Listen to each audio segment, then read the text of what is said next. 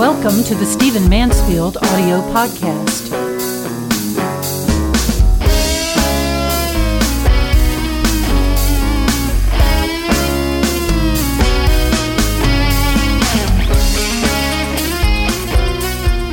Well, let's do some back talk this week. Let's read some of the questions that have been sent in to this program uh, to our podcast that are so interesting, fascinating. I love the diversity of people we have writing in, listening to this podcast, uh, people who want to engage in dialogue. It really is exciting. Uh, so I'm just going to get to it. I'm not going to read the names of anybody who has written in because I think that's unfair, but I'm very interested in the questions. The first one has to do with the fact that the right, the political right in America, seems to be very upset with Barack Obama about these invasions of privacy, the IRS process, and um, uh, restrictions of uh, sort of uh, Tea Party and right leaning political organizations, um, the uh, culling of. Um, you know, phone calls and what have you, all of this, all these invasions of privacy that we're uh, reading about with the Obama administration. This particular writer, this particular questioner asks, um, didn't this start under George W. Bush? And uh, to that, I can only respond absolutely. In fact, it started before that. Uh, the reality is that uh, we have had a trend towards an invasion of individual rights uh, for quite some time throughout a, a, number of administrations, and never in this podcast have I ever contended that this was anything but a bipartisan issue. I think both the right and the left, both Democrats and Republicans, um, have overstepped. I think that individual rights, constitutional rights, privacy rights are invaded often. And I think the legal basis is being set for something that our founding fathers would have been absolutely horrified by. Um, in fact, intrusions of uh, privacy that went far beyond what they endured uh, when you know they decided to break from the uh, from their um, from England. So yes, uh, it is a bipartisan issue. Never should it be seen as anything else. Um, there have been violations on both sides of the political aisle, and they continue. Uh, another person says, uh, "You pro-lifers um, do not do not seem to believe in a right to privacy." Um, the basis of this question, by the way, is that uh, when Roe v. Wade was uh, ruled upon by the Supreme Court in 1973, the basis for that ruling was um, that there is a right to privacy inherent in the Constitution, and that that right to privacy extends to a pregnant woman. Well, uh, yes, uh, you're, you're, you're right, sort of. we do believe uh, there is a right to privacy in the Constitution. Obviously, the Constitution guarantees that American citizens will be free from unreasonable searches and seizures and what have you. Um, however, the difference between the fundamental difference between those who are pro and anti-abortion, I think, I believe, um, is that the, uh, we believe, I believe, those of us who are anti-abortion believe that uh, after conception, there is a separate human being forming in the body of a woman. Um, now, this may, there may be some inherent unfairness about this because men do not endure the same thing. It doesn't change the fact uh, that from our Judeo-Christian worldview, from the science as we perceive it, um, yes, once conception occurs, there is a separate human being uh, forming in a woman's body, and that that human being has uh, rights, has protection, um, is to be uh, kept from not only unreasonable searches and seizures, but from death.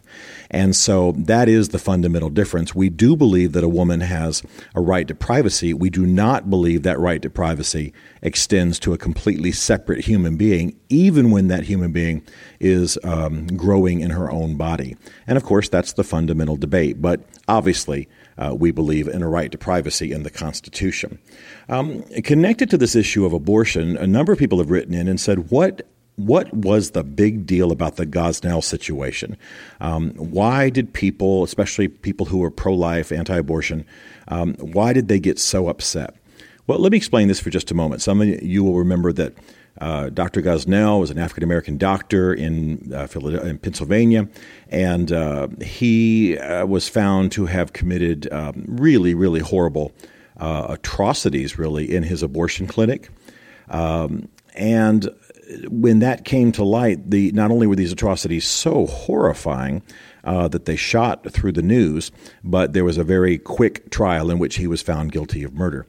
Um, the, the the thing you have to understand about the Gosnell situation is that it was everything those of us who are opposed to abortion suspect is happening at times. And uh, everything, every it confirmed every doubt we have about the role of the state in abortion. Um, we uh, argue and are, are concerned that though we're opposed to abortion being legal, um, we are especially concerned that horrible things are happening that no one's aware of in abortion clinics. In other words, um, if we're going to kill children in the womb, who's to even make that procedure that we don't think is moral? Who's to even guarantee some moral restraints, uh, some some medically wise and um, humane restraints upon the process? Is it just open open season on the unborn? And so, obviously, the state and those who are pro abortion respond well, the state will make sure that there are humane procedures and that you know babies are not being slaughtered wholesale. I know this is an unpleasant topic, but still, this is basically the, the argument. Well, the Gosnell situation confirmed the suspicion that the state's not paying much of attention. Uh, there had been employees who had filed complaints with the state. Um, there were horrible, horrible, ghastly things happening in Gosnell's office. I, am going to be a little bit graphic here, so prepare yourself. And if children are listening, you might want to be careful. Um, babies were found to have been drowned in toilets. Um, Dr. Gosnell would snip the spines of babies born alive in order to kill them.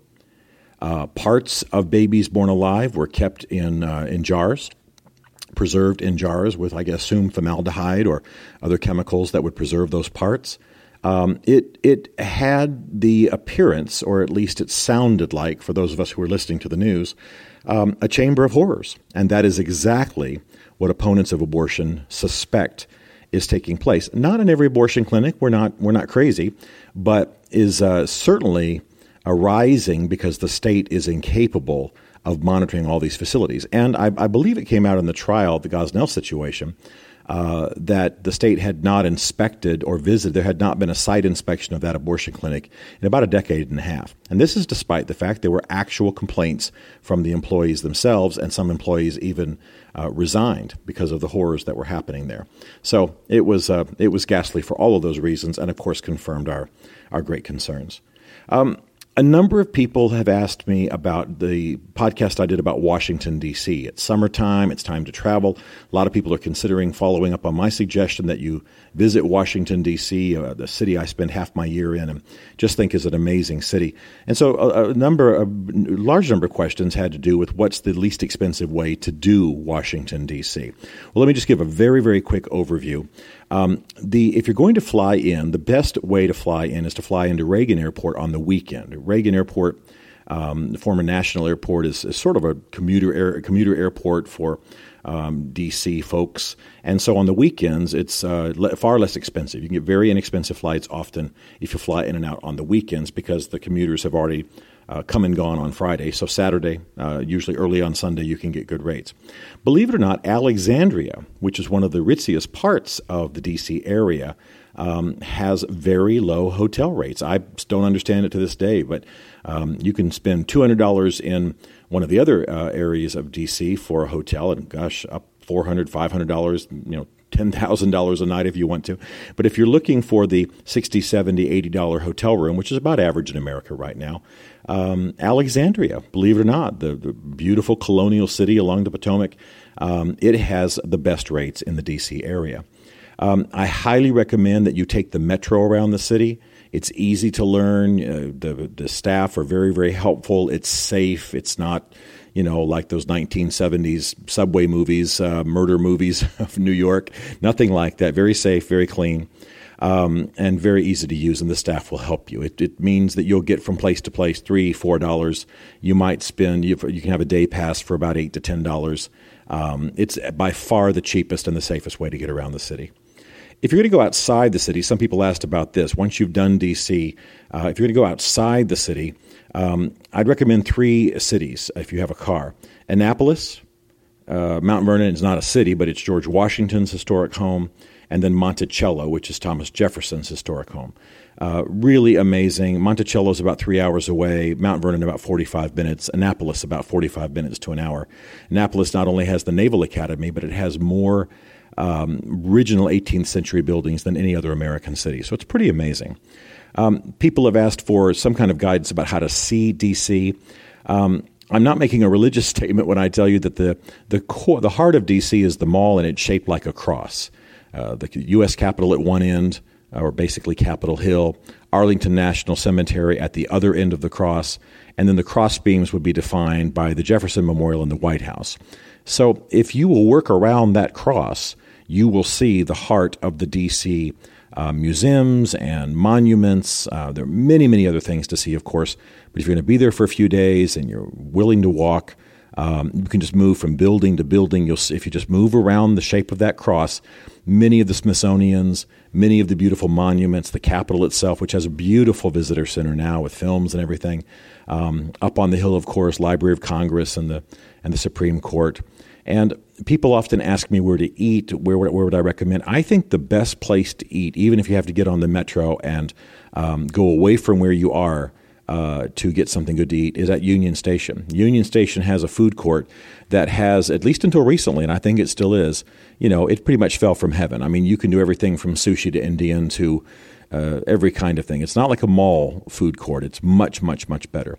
And I think Union Station is one of the most beautiful buildings in D.C. So there's my flyover. Somebody asked a final question uh, What's my favorite building in Washington, D.C.? It's the Library of Congress, an absolutely stunning building. And a final question from uh, one of the folks listening to our podcast. They, they've heard me talk about public speaking. They've heard me talk about developing a speaking voice. They've heard me talk about the media training that I do uh, with a lot of leaders as part of my executive coaching. Um, and so they've asked a bit more about that. Fundamentally, here's how it works I believe that everybody has uh, a, a, natural public speaking voice. It takes some time to develop. Um, it's the way they present in public. Even if they're shy, even if they're introverted, even if they don't have a strong voice, everybody can develop a way of speaking to um, from a small crowd to you know a larger crowd if that's what's required in your life. There's a natural, engaging, manner in which I think each person uh, can learn to speak that, that fits their soul and fits the way they're wired. Usually, that speaking voice gets messed up throughout their lives. For congressmen and senators, it often gets messed up because they've had bad consultants or, or wrong advice. For the average guy working at a company who gives the occasional report, it gets messed up because of who knows, anything from harsh parenting to criticism of their speaking when they were in school, you know, high school speaking class or uh, speech class or, or whatever. But but what I do is untangle the knots of a per, of a person's well, maybe their psychology, but certainly what they're attempting to do um, in their speaking. Some people are trying to mimic somebody they've heard. Some people have no idea what they're doing when they speak. They're just trying to get through it and rush. Some people speak way too rapidly. Some people, you know, everybody's got their quirk. Uh, some people are so terrified of the audience that they just can hardly focus on what they have to say. So I'm untying the knot in the soul that relates to speaking, not their entire psychology, but just as it relates to speaking. And then I'm helping them structure and organize their speaking in a way that's natural to them. I believe everybody can speak and speak effectively. And um, so our work is both with the individual and their speaking style, then we move to the content of how they speak, the structure, the insertion of humor, even even the body language. Um, and of course, at the big broad level, we actually handle the speeches of campaigns and um, and entire political careers and executive careers. So those are fascinating questions. We get lots of questions. We'll choose another round here very soon. But write us at backtalk at mansfieldgroup.com. We are eager to hear from you. Let's keep the dialogue happening.